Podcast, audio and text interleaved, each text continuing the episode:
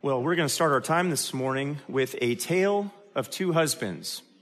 A tale of two husbands, a tale of two men representing two real marriages, real Christian marriages. Uh, the first man we'll look at is John Wesley. John Wesley was a prominent figure in the Great Awakening, which swept over both uh, the American colonies and England in the mid 1700s. The Lord used John Wesley as well as his brother Charles and George Whitefield in especially powerful ways during that time in history uh, of religious revival. Uh, in 1751, while, while Wesley was rising in prominence, he married a woman named Mary Vazeille.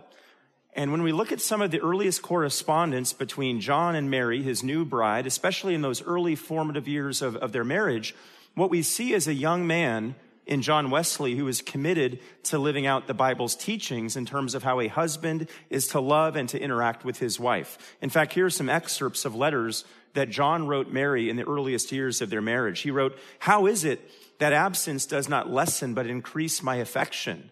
I feel you every day nearer to my heart. Oh, that God may continue his unspeakable gift. Later, he wrote, Last night I had the pleasure of receiving two letters from my dearest earthly friend. I can't answer them till I tell you how I love you, though you knew it before. And then he wrote her, I think you might have found a better husband, but oh, where could I have found so good a wife? If I was not to bless God, surely the stones would cry out. Wesley had a way with words, not only from behind the pulpit, but with his wife. As time went on, though, the two of them, John and Mary, grew further apart. Things cooled off. Things got a little frosty, you could say. The jets cooled and the honeymoon was over. I mean, it's all chronicled in the letters that John sent Mary during this next phase of their married life, which provides this very gloomy window into this once happy but now crumbling marriage. For instance, in a letter written just a few years into their marriage, John wrote this to his bride. He said, Indeed, if you were a good woman, you would have long since given me carte blanche. You would have said, Tell me what to do and I will do it. Tell me what to avoid and I will avoid it. I promise to obey you and I will keep my word. Bid me do anything, everything. In whatever is not sinful, I obey. You direct, I will follow the direction. Not the warmest way to get your wife to submit to your leadership. John also scolded Mary in other writings for meddling in all of his travels and, and his, his preaching affairs, essentially telling her to leave him be. He wrote this in another letter Be content to be a private, insignificant person, known and loved by God and me. Attempt no more to abridge me of the liberty which I claim by the laws of God and man. Leave me to be governed by God and my own conscience. Then shall I govern you with a gentle sway. He's basically saying there, though we're married, Mary, you go ahead and live your life, and I'll live mine. Let's stay married, but let's otherwise go on to live entirely separate lives. But then the correspondence and then the words from John to Mary went from icy to surly to downright nasty. Here's another line that John wrote his wife Mary many years after that. He said, If you were buried just now, or if you had never lived, what loss would it be to the cause of God? In another exchange, he wrote to his wife, I hope I see your wicked face no more. And sadly, there are many more examples like these. Well, Mary had finally had enough. She left her husband, she left him to his preaching and his travels. John apparently didn't care because around the time of Mary's departure, he wrote this in his journal I did not forsake her, I did not dismiss her, I will not recall her. And they never reunited, sadly. In fact, they they ended their lives in this state of permanent separation. In fact, Mary died first, and John didn't even know until several weeks later that she had passed away. Well, that's the first marriage in our tale of two marriages, that of uh, John and, and Mary Wesley, the tale of two husbands, that of John Wesley. The second husband we'll consider would be Martin Luther. And Martin Luther, his story is well known. He's, of course, the, the former German Catholic monk, monk who challenged the teachings and the practices of the Roman Catholic Church of his day. He hammered his arguments for reform of the Catholic Church on the, the, the, church door at Wittenberg, his 95 Theses. And when he was challenged by the Catholic leaders of his day at this event called the Diet of Worms, he boldly refused to recant his writings and refused to stop advocating and proclaiming the true gospel of grace, saying infamously, Here I stand, I can do no other. He's known most prominently for his reformational legacy. But here's something interesting. His wife, Katharina, also had a very fascinating story in life of her own. She was a former nun who had one day escaped from a convent under the cloak of darkness to get to what was happening in the Reformation world at Wittenberg. And there at Wittenberg, she met Martin and they were soon married. The Luthers had a very busy home, a very intense home. It was intense somewhat on account of Martin's rigorous work schedule, his busy ministry schedule, but it was also busy on the account of they had of them having six children. It was a lively home, it was a joyful home. But it was all rooted ultimately in their commitment, both of husband and wife, to what the Bible taught.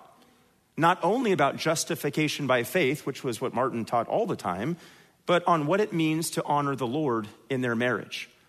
And the fruit of the Luther's commitment to biblical truth led to a truly joyful and a truly thriving marriage, one that was rooted in their mutual love for the Lord and for one another. In fact, the record of Martin's love for Katharina, who he called Katie, is very well documented in his correspondence. He had all sorts of endearing nicknames for her. He called her the, the Morning Star of Wittenberg and, and Lady Luther and, and my Empress. He also expanded on his love for her and, and also his love for the institution of marriage in his writings to her and in his journals. He spoke of the exceedingly happy marriage that has been bestowed upon me by the grace of God. He said on another occasion, Ah, dear God, marriage is not a thing of nature, but a gift of God, the sweetest, the dearest, and the purest life above all celibacy and singleness when it turns out well. And then Katharina's love for her husband was reciprocal. She would write soon after Martin died, For who would not be sad and afflicted at the loss of such a precious man as my dear Lord was? He did great things, not just for a city or a single land, but for the whole world. Therefore, I am truly so deeply grieved that I cannot tell a person of the great pain that is in my heart. And I do not understand how I can cope with this. I cannot eat or drink, nor can I sleep. And if I had had a principality or an empire and lost it, it would not have been as painful as it is now that the dear Lord God has taken from me this precious and beloved man. So, unlike the Wesleys, the Luther's marriage was a, a glowing testimony a glowing testimony to God's infinite wisdom in, in joining one man and, and one woman together for a lifetime. The Luther's marriage was this beautiful representation of what a biblical marriage ought to look like.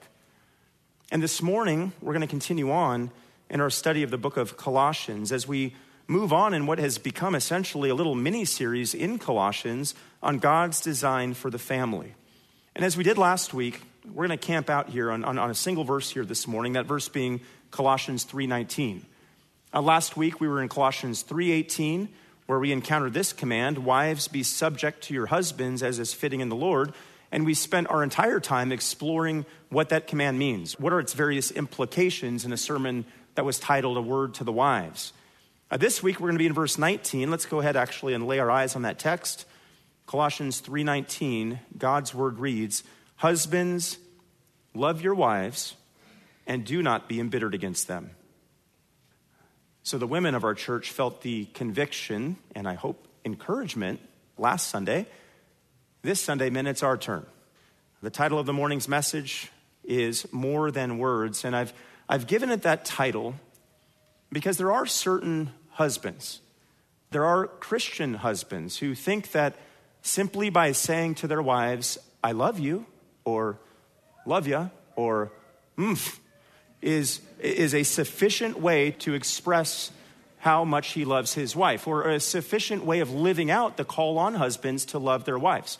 On the other side of the spectrum, there are certain husbands, certain Christian husbands, who think that by writing their wife a flowery poem or, or an acrostic or being like Luther or otherwise Shakespearean in the birthday card represents the extent of their duty as a Christian husband even if they don't actually live out and act on the words that they give to their wives and live out Christian love in the marriage.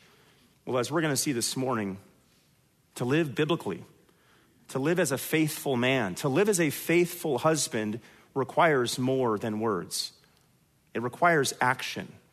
It requires action both of a positive variety and action of a negative variety. In fact, take a look at our text again. Colossians 3:19 says, Husbands, love your wives That's our positive command. And then it says, and do not be embittered against them. That's our negative command. All right, in terms of a, roadmap of where we're going to be headed this morning as we work our way through this single verse, first we're going to develop some perspective. That'll be our first point the perspective. We're going to evaluate the earth shaking nature of Paul's words here, especially in the context in which he originally wrote them. Second, we're going to look at the positive aspect of Paul's command here, where he says, Husbands, love your wives. And we're going to look at various biblical truths and, and, implications which flow out of that, that very straightforward command. And then we'll call that the prescription. And then last, we'll spend some time studying the negative command he gives there in verse 19, where he says, And do not be embittered against them. We'll look at the meaning of that command and what it means for husbands in Christian marriages. We'll call that the prohibition.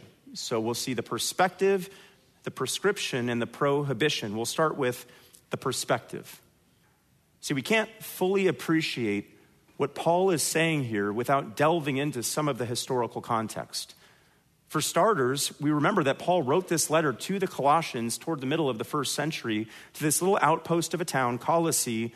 And before the gospel reached this town, this town, Colossae, was just like any other town in the Roman Empire during this time. It was a town that was a veritable melting pot of, of different ways of, of thinking and living and approaching life in the home.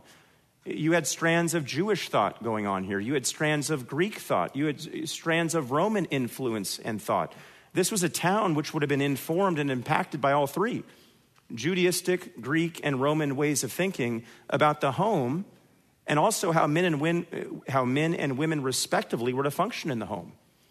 So, what we need to do here as good Bible students is tease out some of those key details related to all three ways of thinking that were swirling around Colossae during this time. We do that so we can better understand the meaning of what it says here in the text, Colossians 3:19, husbands love your wives and do not be embittered against them. So let's start with the first strand of thinking. That would be the Judaistic strand of thinking that would have been there in Colossae at this time. And we know, by the way, that there was a Jewish strand of thinking there because of the Colossian heresy back in Colossians 2, where we see some certain Jewish or Judaistic ways of processing that are there. Well, in the Jewish way of, of thinking in the first century, women, wives, were considered to be little more than servants. In fact, it was a common prayer among the Jews of this time, for Jewish men at this time, to say, God, thank you that I'm not a Gentile, a slave, or a woman. And although under the Mosaic law, the conditions under which a, a husband could divorce his wife were really narrow. For instance, Deuteronomy 24, verse 1 mentions a, a husband being able to, to write a certificate of divorce because he has found some indecency in her. That was the recognized ground for divorce, one of the narrow ones, finding indecency in your wife.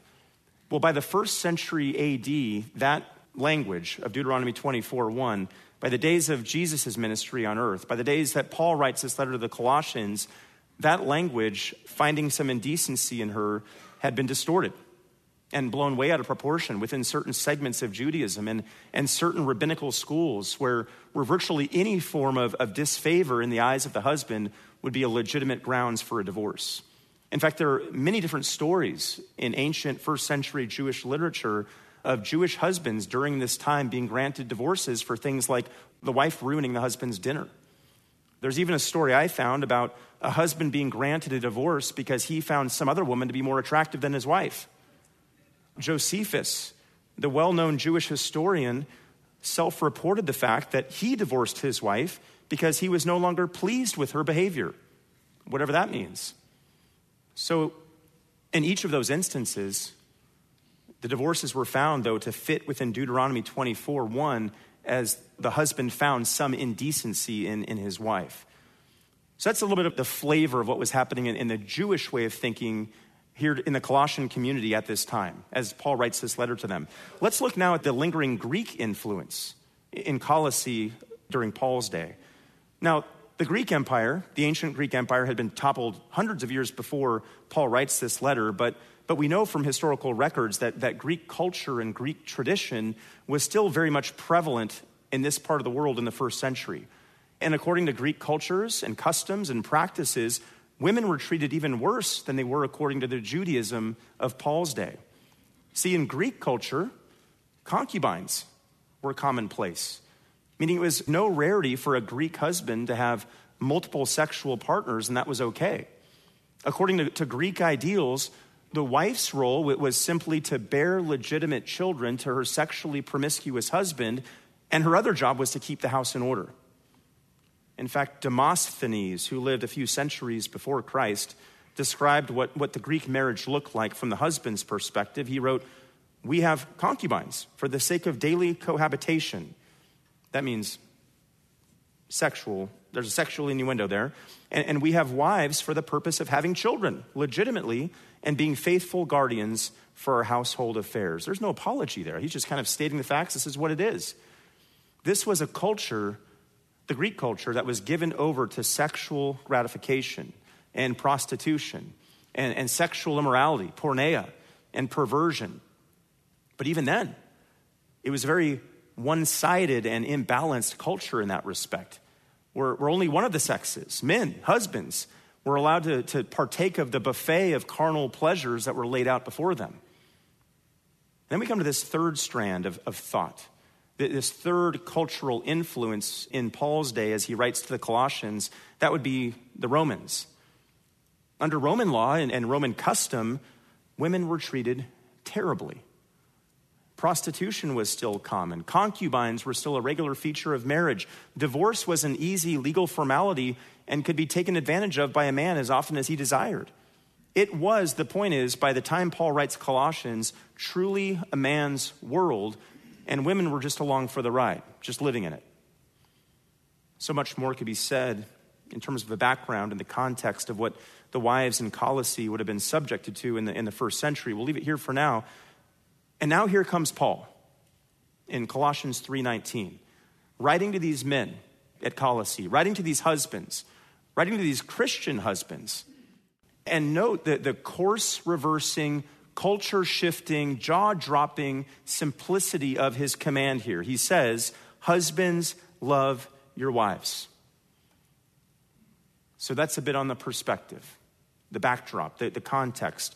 Now we come to the prescription. Let's spend some time unpacking the, the, meaning of those first few words of verse 19, where Paul says again, Husbands, love your wives. For Colossian men during this time, for Colossian husbands during this time, a, more digestible statement, a, a more relatable statement would have been something like, Husbands, tolerate your wives. Husbands, control your wives. Husbands, dominate your wives. Husbands, rule over your wives. Husbands, take what you want from your wives. Husbands, abuse your wives. Husbands, leave your wives. But that's not the command Paul gives here. Instead, he says, Husbands, love your wives. Those words, written in the time in which they were initially given, would have been incredibly difficult to read, difficult to receive, even difficult to, to comprehend for the average Colossian man, the average Colossian husband, because they stood in such bold contrast to the world in which they lived, the assumptions they held, and the households that they were running. Husbands shouldn't exercise dictatorial dominion over their wives. Husbands need to exercise loving leadership over their wives. That would have been to the average husband here in this town like, like a two by four hitting them in the middle of the forehead. Now, as with the word wives back in verse 18, we worked through that last week. When we come to this word husbands in, in verse 19, that word andres can re- refer either to a male as opposed to a female. We see it used that way in, Jesus feeding the multitudes in Matthew 15 38, where it says, And those who ate were 4,000 men, same word here, besides women and children. Or it can refer more specifically to a husband, as we see in Matthew's gospel in the account of the events leading up to the birth of our Lord. In Matthew chapter 119, where it says, And Joseph, her husband, Mary's husband, same word here, being a righteous man and not wanting to disgrace her, planned to send her away secretly. Well, in the context here of what we see here in Colossians 3, where, where Paul is very clearly addressing families and the, and the composition and the functioning of the family unit, it's obvious that he's not referring to men in general here, but instead to husbands, just as we see it here in our translation. And then the first command he gives to the husbands is that they love their wives. Now, on the one hand, that is such a simple and straightforward command. Just like the command to wives last week, wives be subject to uh, your own husbands. That's also a simple and straightforward command. But also, as we saw last week in our study of Colossians 3:18, the command here to husbands in verse 19, though simple and straightforward and clear, is loaded with, with various different implications. So, what we're going to do now is, is work through a list. If you've caught on by now, I not only like alliteration, I like lists. Uh, so, we're going to look at a, a biblically supported list of the ways that the husband is to live out this command. Now, the ways that the husband is to love his wife. I have a list, are you ready for this? Of 12 ways that the husband is to love his wife. And this is not Pastor Jesse's personal 12 step program. This is right where the text took me. And I'm going to highlight it for you. So you can challenge me after the service to make sure that everything I'm saying here ties back to a scripture, not just some prescription I'm making up as I go here. So here we go 12. Let's get into number one. First, the husband is to love his Lord before he loves his wife. The husband is to love his Lord before he loves his wife. We can't lose sight of this fact as we mine the depths of this text. The book of Colossians is written to Christians. The book of Colossians is written for Christians. The book's immediate audience, of course, was the, the, the first century church at Colossae. But as we've seen, this, this book is packed with transcendent, eternal truths which transcend centuries and continents and even languages. So we can't lose sight of the fact that Colossians, as a book, as a letter, is Christian scripture, meaning the command that we, we worked through last week, the command to wives, is written to Christian wives. The command we're working through today to husbands is written to Christian husbands. Paul wasn't writing some broad moral code of conduct for the world. He wasn't writing to worldly people who, who make up the world. He was writing to Christians. And in our context, he's writing to Christian husbands. Well, Christian husbands are, before they are husbands, Christians. Their chief identity is in the fact that they have a right relationship with God, a restored relationship with God through the finished work of Jesus Christ on the cross. They are first and foremost, primarily, followers of the Lord Jesus Christ. And recognizing that fact, they understand that their first love is not their wife. Their first love, rather, is their Lord. That's wrapped up in, the, in the, our Lord's two great commandments of Matthew 22, 37 through 39, where he says, You shall love the Lord your God with all your heart, and with all your soul, and with all your mind. This is the great and foremost commandment. The second is like it you shall love your neighbor as yourself.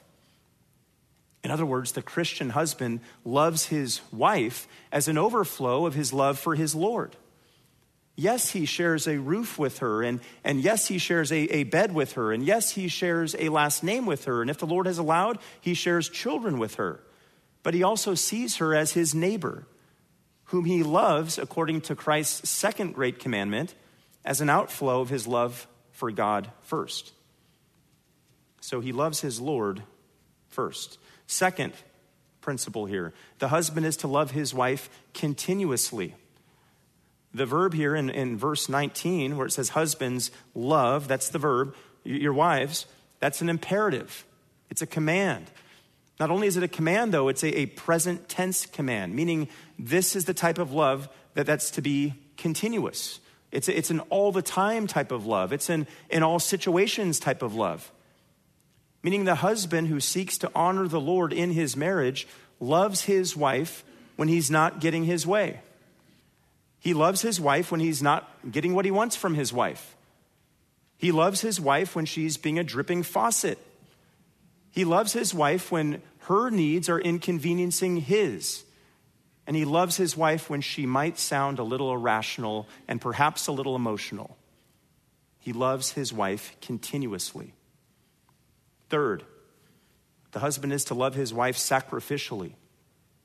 Sacrificially. Now, looking at our text here, Colossians 3:19, admittedly we don't see that word sacrificially here on, the, on this page, but we certainly do see the concept of sacrifice and a husband living sacrificially vis-a-vis his relationship with his wife in the book of Ephesians. So if you would, turn with me over to Ephesians chapter 5. We're actually going to be camping out here in Ephesians 5 for a while because this, this is Paul's fuller length treatment of what he's saying here in Colossians. Turn with me over to Ephesians chapter 5 and we'll pick up the whole section here in verse 22 just to give us context then we'll work our way through it. Ephesians 5:22 says, "Wives, be subject to your own husbands as to the Lord. For the husband is the head of the wife, as Christ also is the head of the church, he himself being the savior of the body." But as the church is subject to Christ, so also the wives ought to be to their husbands in everything. Husbands, love your wives just as Christ also loved the church and gave himself up for her, so that he might sanctify her, having cleansed her by the washing of water with the word, that he might present to himself the church in all her glory, having no spot or wrinkle or any such thing, but that she would be holy and blameless. So husbands ought also to love their own wives as their own bodies. He who loves his own wife loves himself. For no one ever hated his own flesh, but nourishes and cherishes it, just as Christ also does the church, because we are members of his body. For this reason, a man shall leave his father and mother, and shall be joined to his wife, and the two shall become one flesh. This mystery is great, but I'm speaking with reference to Christ and the church. Nevertheless, each individual among you also is to love his own wife even as himself, and the wife must see to it that she respects her husband. So it's from this passage, and specifically verse 25, that we see that the husband is to love his wife sacrificially. Look at verse 25 again. Husbands, love your wives, just as Christ also loved the church and gave himself up for her. That's an expansion of the thought that we see in our passage, Colossians 3.19, where those men in that city and us today are called to love our wives. Husbands are to love their wives with the same unreserved, sacrificial, selfless love that was modeled by Christ himself in his love for the church. And how much does Christ love the church? Well, he gave everything he had. He, he gave everything he had up to his own life for the sake of the church. Ephesians 5 2 says, He gave himself up for us, an offering and a sacrifice to God as a fragrant aroma. John 10 11 says he laid down his life for the sheep. Galatians 1 4 says he gave himself for our sins so that he might rescue us from this present evil age according to the will of God our Father. Acts 20 28 says he purchased the church with his own blood. Hebrews 9 14 says he offered himself without blemish to God. And then we see here in Ephesians 5:25, he loved the church and gave himself up for her. Now, I will concede women, specifically wives, have at times a difficult job, sometimes more than others, like we saw last week, because they are required to, on the authority of God's word, subject themselves to, submit themselves to their husbands. Husbands who can sometimes be inconsiderate and insensitive. Husbands who oftentimes aren't very good leaders. Husbands whose jaws click when they eat or sneeze really loudly or, or leave the toilet seat up. But I've got to say this, not only because I am one, but because it's true. Husbands have the more difficult assignment. Not because of who their wives are, not because their, their wives are inherently unlovable but because they're held to this improbably, impossibly high standard of the depths of the love that Jesus Christ has for his church. That's the love that's being described here. The love that God expects husbands to demonstrate toward their wives. It, it's agape love, that form of love which seeks the, the, the greatest good of another person. It's unselfish love, it, it's sacrificial love, it's a giving love. And again, it's modeled for us perfectly through Christ's sacrificial death in which he gave himself up, up it says, Ephesians 5.25, for her, for the church. It's no less than that example which husbands are to follow. It's no less than that example which husbands will once stand before Christ at the Bema seat and, and give an account. No less than following the example of Jesus Christ himself, who shed his own precious blood for sinners like you and me. So, husbands are to love their wives sacrificially. Christ gave everything he had, including his very life, for the sake of the church. That's the standard of sacrificial love that a husband is to show his wife. That was our third one. Husbands are to love their wives sacrificially. Here's number four husbands are to love their wives in purity. In purity. Look at verses 26 and 27. It says, So that he might sanctify her having cleansed her by the washing of water with the word, that he might present to himself the church in all her glory, having no spot or wrinkle or any such thing, but that she would be holy and blameless.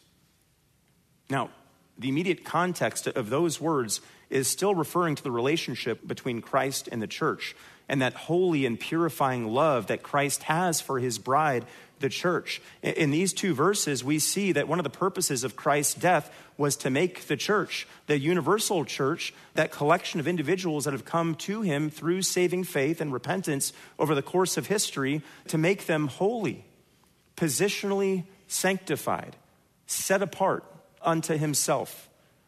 That's the very idea that we see referenced in Hebrews 10:10 where it says, "We have been sanctified, set apart through the offering of the body of Jesus Christ once for all."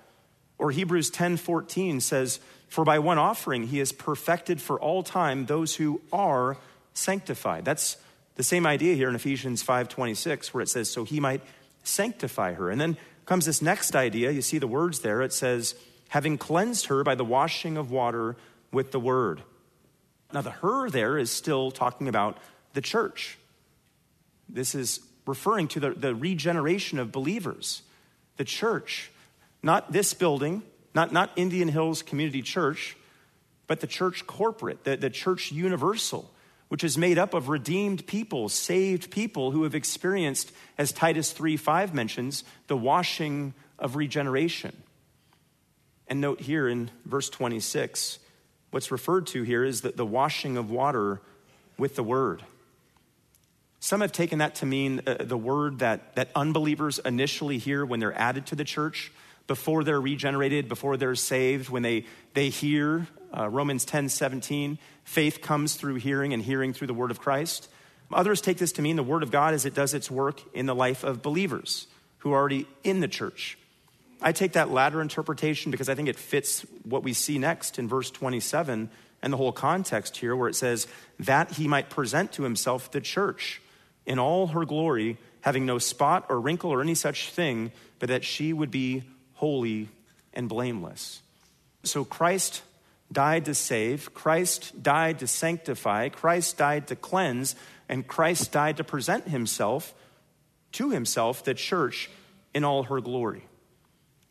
Now, note, Christ didn't die for a church, for, for people that were already glorious, right? He didn't die for sinners who were worthy of salvation. No, one of the reasons he laid down his life was to present an otherwise inglorious church glorious.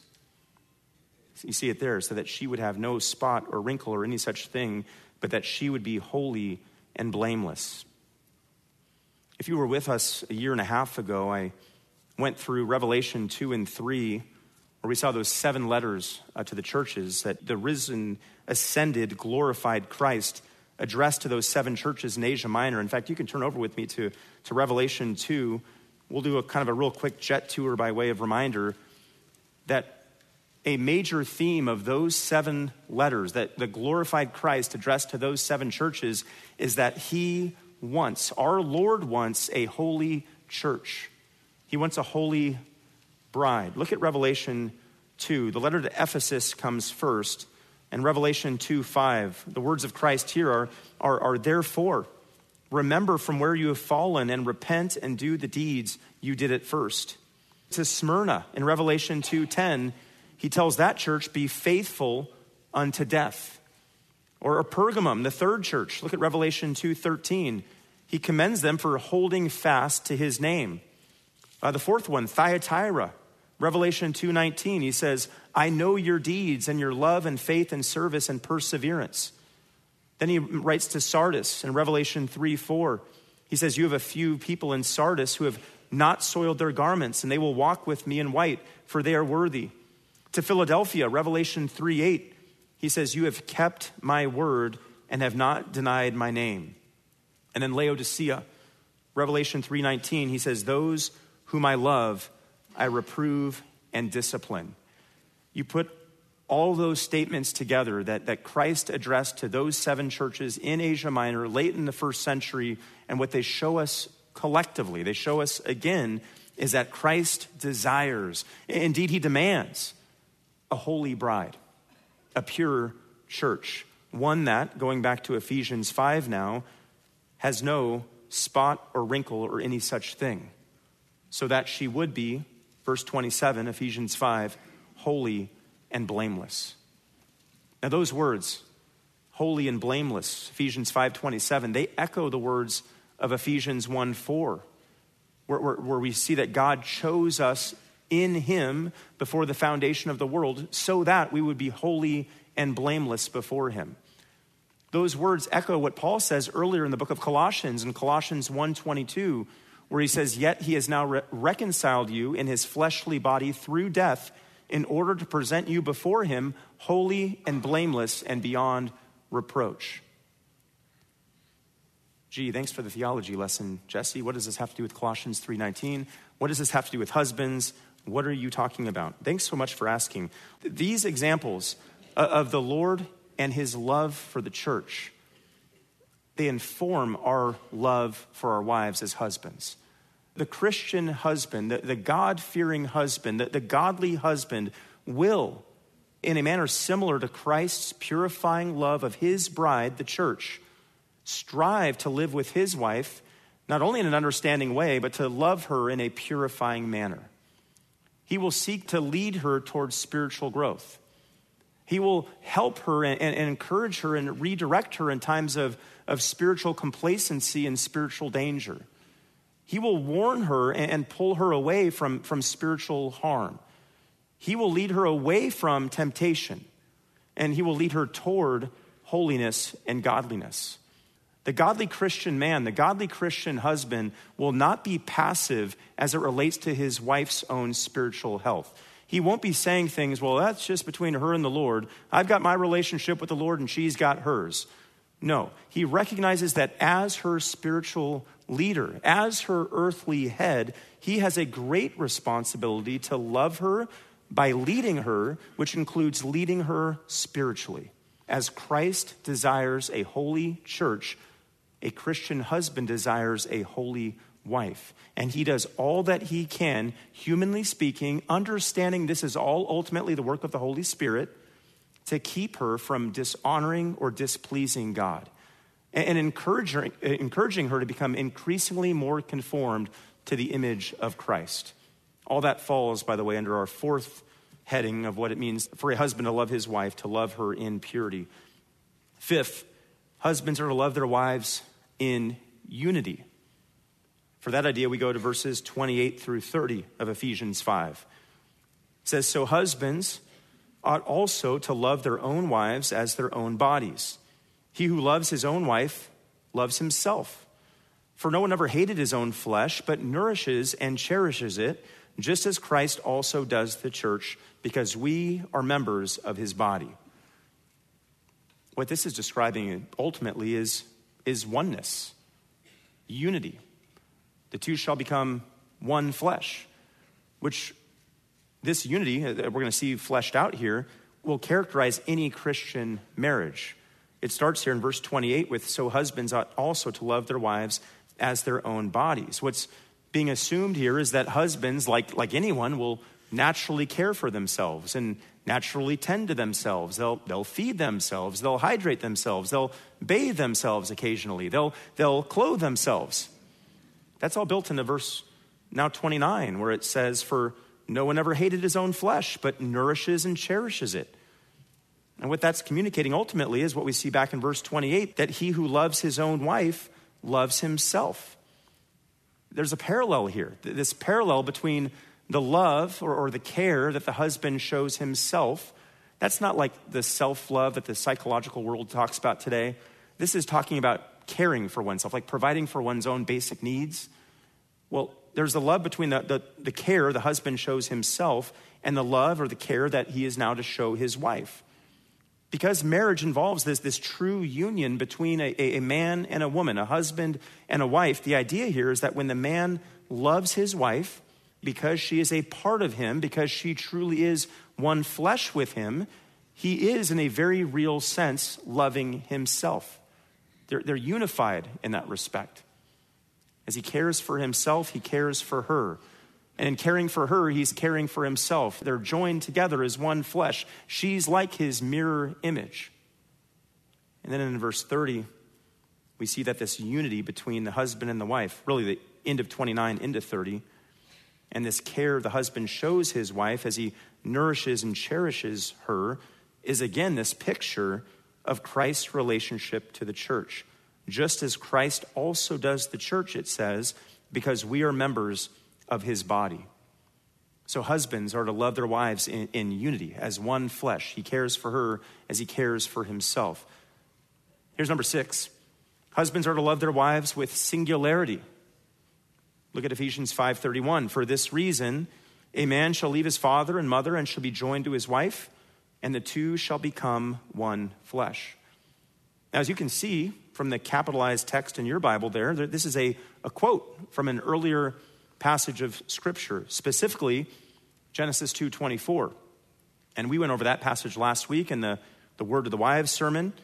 But as we can see right here, as it's quoted in Ephesians, God's design was always that a man would leave his mother and father and be joined to his wife. Now, that underlying word there, joined in Hebrew, it really pictures this concept of two distinct items being, being pressed together. The best example I've seen given is like it's like a particle board or, or plywood.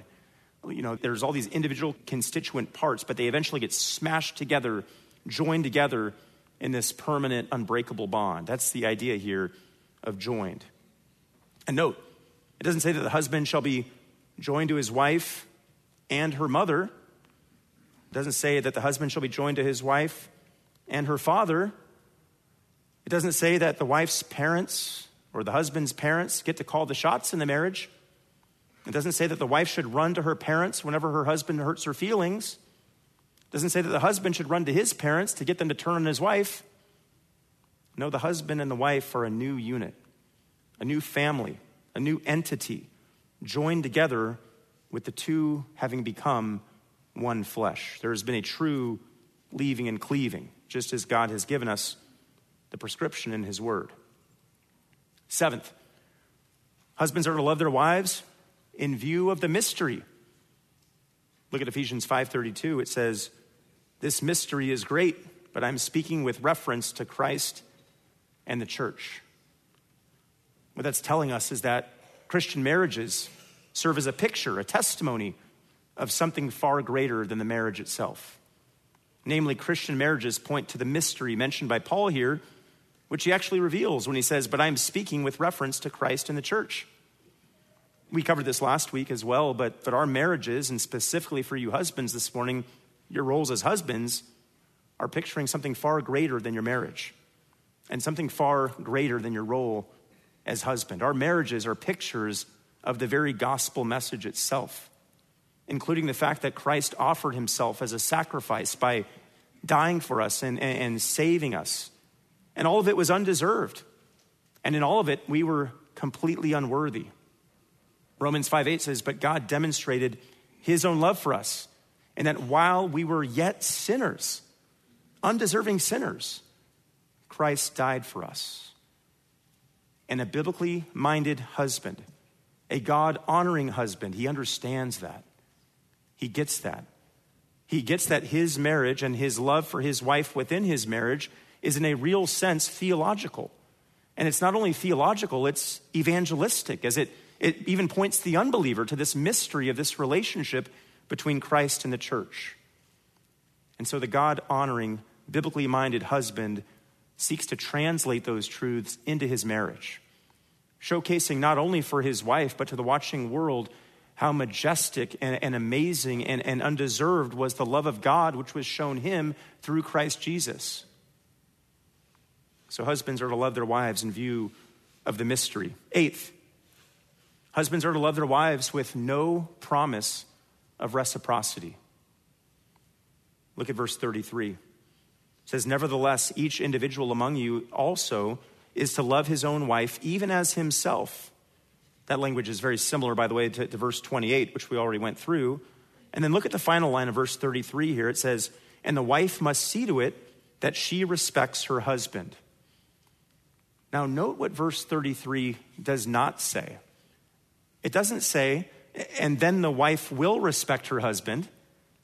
It doesn't say, so that the husband can get the wife to respect him.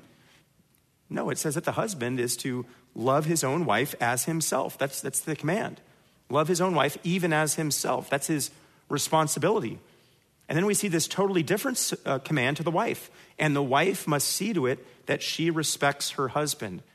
The one is not conditioned upon the other, meaning that even if the wife doesn't heed this command from the word, meaning even if she doesn't see to it that she respects her husband, guess what the husband is still required to do? Love his wife. The one is not hinged on the other, the one's not conditioned on the other.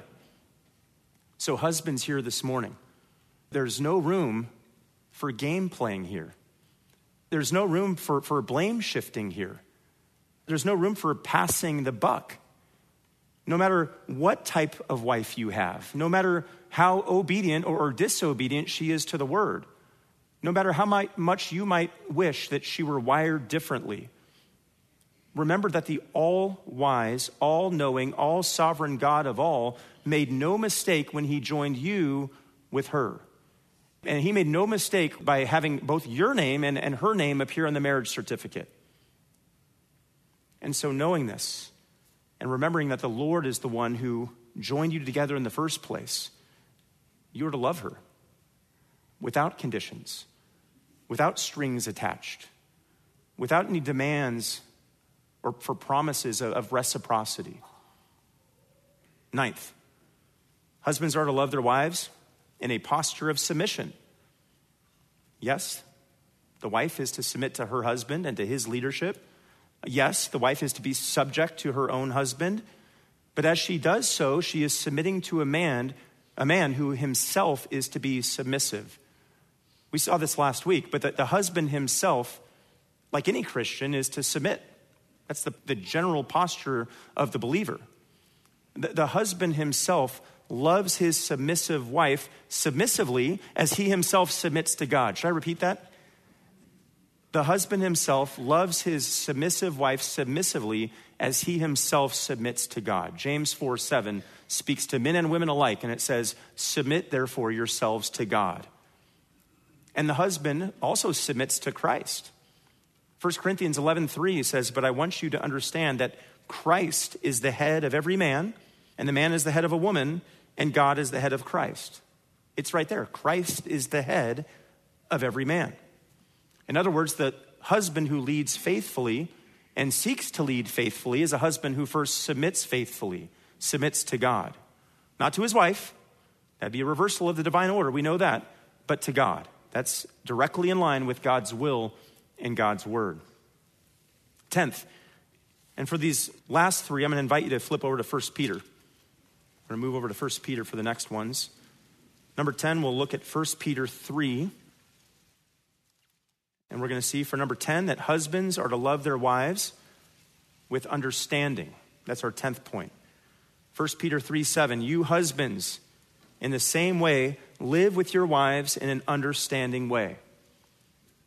So the biblically faithful man, the one who seeks to love his wife, wife faithfully, Colossians 3:19, he sees his wife his helpmate as the one that God has given to him as his greatest earthly treasure, as his greatest subject of study. He looks at her and, and he interacts with her and he, and he leads her and he loves her and he learns her. Now, there's a distinction between learning about her. What's her birthday? What's her middle name? What's her favorite childhood memory? What's her favorite flavor of ice cream? What's her favorite color? Those sorts of things.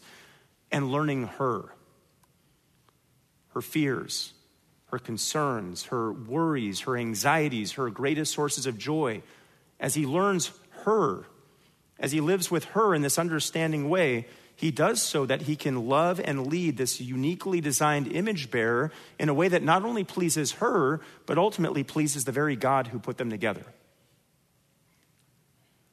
11. Husbands are to love their wives as wives. We're still in verse, verse 7 of 1 Peter 3. Husbands are to love their wives as wives. Look at the middle of the verse. After saying, live with your wives in an understanding way, it says, as with someone weaker, since she is a woman. You didn't marry one of your bros, guys. You married your wife. And she is equal in personhood, and she is equal if she is a follower of Christ in terms of her status before God in Christ. But at the same time, she is weaker. She's a weaker vessel. Not a popular thing to say these days as women's flag football leagues are taken off and, and women are bashing each other's heads in on, on UFC on Saturday nights, but it's true. She's weaker. And if you don't like how that's phrased or how I've articulated it, it really doesn't matter because that's what it says in the word. You'll have to take it up with him. But 1 Peter 3 calls her weaker. Now, the, the feminists I spoke of last week would hate what I'm about to say. And I love that. I'm about to say what I'm going to say after qualifying it that way. But, but wives are in need of protection. And wives are in need of provision. And wives are in need of strength from their husbands. Husbands are not to be sending their wives to the front lines of, of war or, or to fight off a home invader or to make it the regular practice of having her go downstairs to haul in firewood for the winter.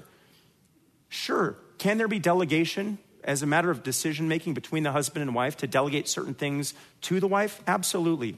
But the main idea is it, it falls upon the husband to protect and to provide for his wife, the weaker vessel. 12th, Husbands are to love their wives by honoring them. Look at the end of verse 7 there of 1 Peter 3. It says, And show her honor as a fellow heir of the grace of life, so that your prayers will not be hindered. Now, the honor that's being described there is not solely about chivalry, you know, opening the car door for her, filling her gas tank on a cold day. I wanted to say, like, lay the jacket in the puddle so her shoes don't get wet. I've never actually seen that other than in the movies, but you know, lay the, sure, lay the jacket in the puddle so her shoes don't get wet. Those are nice things to do, all of them. That's not what's being described here. Rather, the, the honor that's being described is tied to recognizing, as we see here, that she, like you, if she is a follower of Christ, is a fellow heir of the grace of life. She's not just your wife, she is your sister in Christ. And, she, like you, is, is one whom God chose before the foundation of the world. And she, like you, is one whom Christ came to save. And she, like you, is one day going to be worshiping him, worshiping Christ around the throne. So she's an heir, an heir who, who is due honor from you, her, her husband, as an expression of your love for her, but again, chiefly your love for the Lord. And then note, of course, that warning language at the end of verse 7. Husbands are to honor their wives in this way. It says, so that your prayers will not be hindered. I mean, what an absolute gut punch of a thought to think that when we, as husbands, act out of line, specifically when we disobey God's word in this way by not honoring our wives, in our seasons of pouting, our seasons of feeling bad about ourselves, in our seasons when we're tempted to blame shift to our wives, when we refuse to honor a fellow heir of the grace of life, our prayers end up going nowhere. Sure, God hears those prayers. God hears everything. God sees everything. He's the all wise, all knowing, omnipotent God of all. But He ignores them. They hit the ceiling. What a jarring reality and an, an, important reminder for every husband here who calls God his Father and Jesus Christ his Savior of the importance of honoring our wives, loving our wives by honoring them as fellow heirs of the grace of life. Now, as we head over back to Colossians, back to where we started, we might be tempted to think that this is that verse 18, what we covered last week, where it says, Wives, be subject to your own husbands as is fitting in the Lord. We might think or be tempted to think that that's really the, the verse that people in the church are going to have the greatest problem with. But in reality, what we've just worked through so far here in Colossians 3:19, husbands love your wives, it's just as much ignored, even among Bible believing Christians. May that not be so with the men in our church, the husbands in our church. Instead, may we, as men of God, men who love the Lord and love his word, echo not only with our words, but with our lives, the words of Proverbs 18 22, which says, He who finds a wife finds a good thing and obtains favor from the Lord. Or Proverbs 19 14, which says, House and wealth are an inheritance from fathers, but a prudent wife is from the Lord. And of course, Proverbs 31 1 and 2 says, An excellent wife who can find, for her worth is far above jewels. The heart of her husband trusts in her. And not only does he trust in her, as we see back here in Colossians 3:19, he loves her.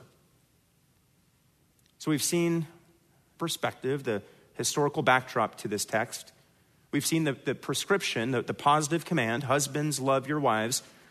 For our last one, we're going to look at the prohibition. That's our third point, if you're a note taker, the prohibition. Look at the second half of verse 19 where it says, And do not be embittered against them.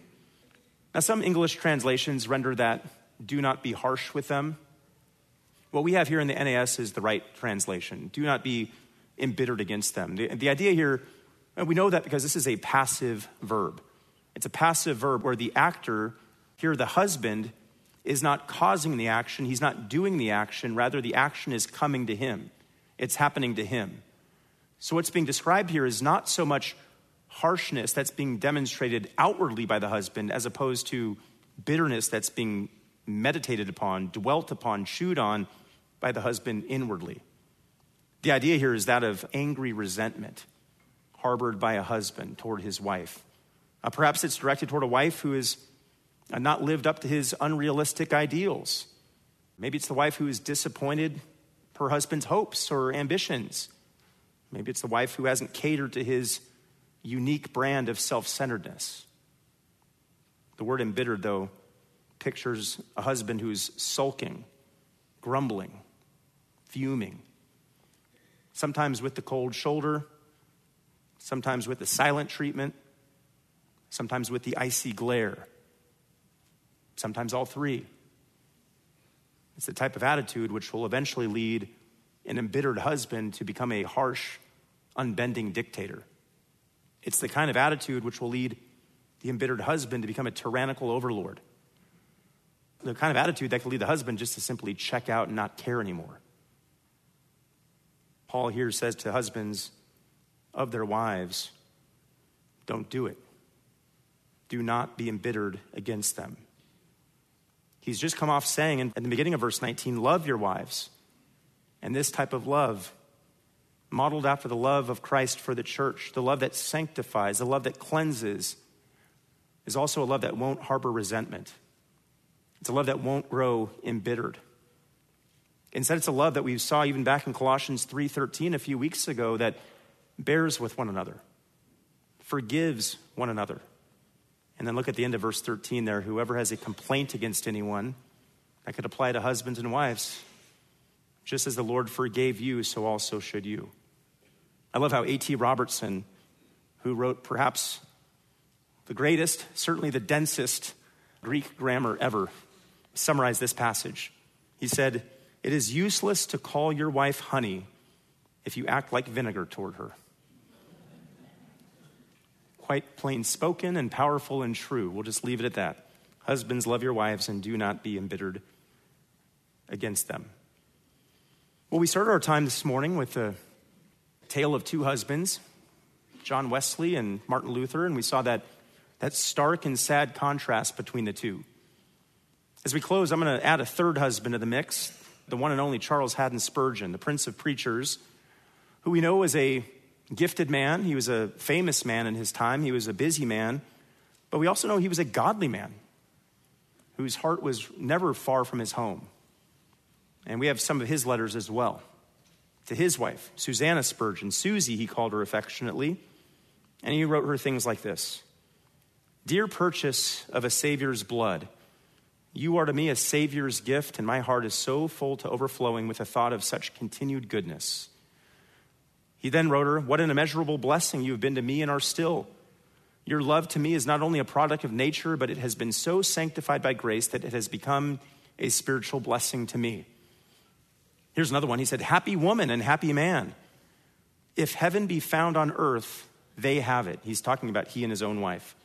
At last, the two are so blended, so engrafted on one stem, that their old age presents a lovely attachment, a common sympathy, by which its infirmities are greatly alleviated and its burdens are transformed into fresh bonds of love. This is all one sentence.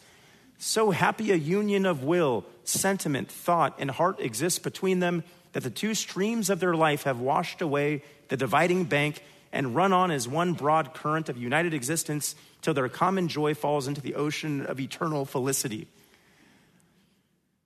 Men, Valentine's Day is coming up. In fact, it's uh, three days away at last count. And Valentine's Day has set many a men back, right? Through, through chocolates and teddy bears and, of course, cards, including cards in which many men have attempted to sound like a modern day Spurgeon. Husbands, what you put in a Valentine's Day card, if you do a Valentine's Day card, that's completely up to you, your wife, your home. What we've seen today, and what I hope you're hearing is, is the takeaway, is that you don't need to write like Spurgeon. You don't need to write like Luther. Certainly don't want to write like Wesley. It takes more than words to be a biblical man. It takes more than words to be a, a biblical husband. It takes more than words to lead a biblically minded marriage. Any man, any husband, any pagan man can mouth the words, I love you, to his wife. Any, any pagan can scrawl the words, I love you, in a Hallmark card. The call of the Christian husbands, though, is so much higher. It's more than uttering a few words, it's to live them out. To love your wives, Colossians 3:19, and to not be embittered against them. What an assignment the Lord has given each man, each husband here this morning. I pray we'd each wholeheartedly embrace our assignment and in doing so honor the Lord and his word. Let's pray. God, thank you for the clarity, the conviction, the depth of your word. God, we can look at a verse like this, and we've many of us have heard it before, we've studied it before, we certainly have attempted to live it out before, but it's so good to come back to these truths, these eternal truths, and be reminded of your holy and timeless standard for husbands that we love our wives, that we not be embittered against them, that we love them as Christ loves the church, that we live with them in an understanding way, that we treat them as fellow heirs of the grace of life. God, I pray that the men of our church, whether they're young men who seek to be married or men who are married, that this would be the heart of the men here. That we wouldn't look to, to pass the buck or make excuses. That we wouldn't fall into the traps that the world sets for weak men. But rather, we would seek to honor you, God, in our marriages as we seek to love our wives faithfully as you call us to do. We pray this in Jesus' name. Amen.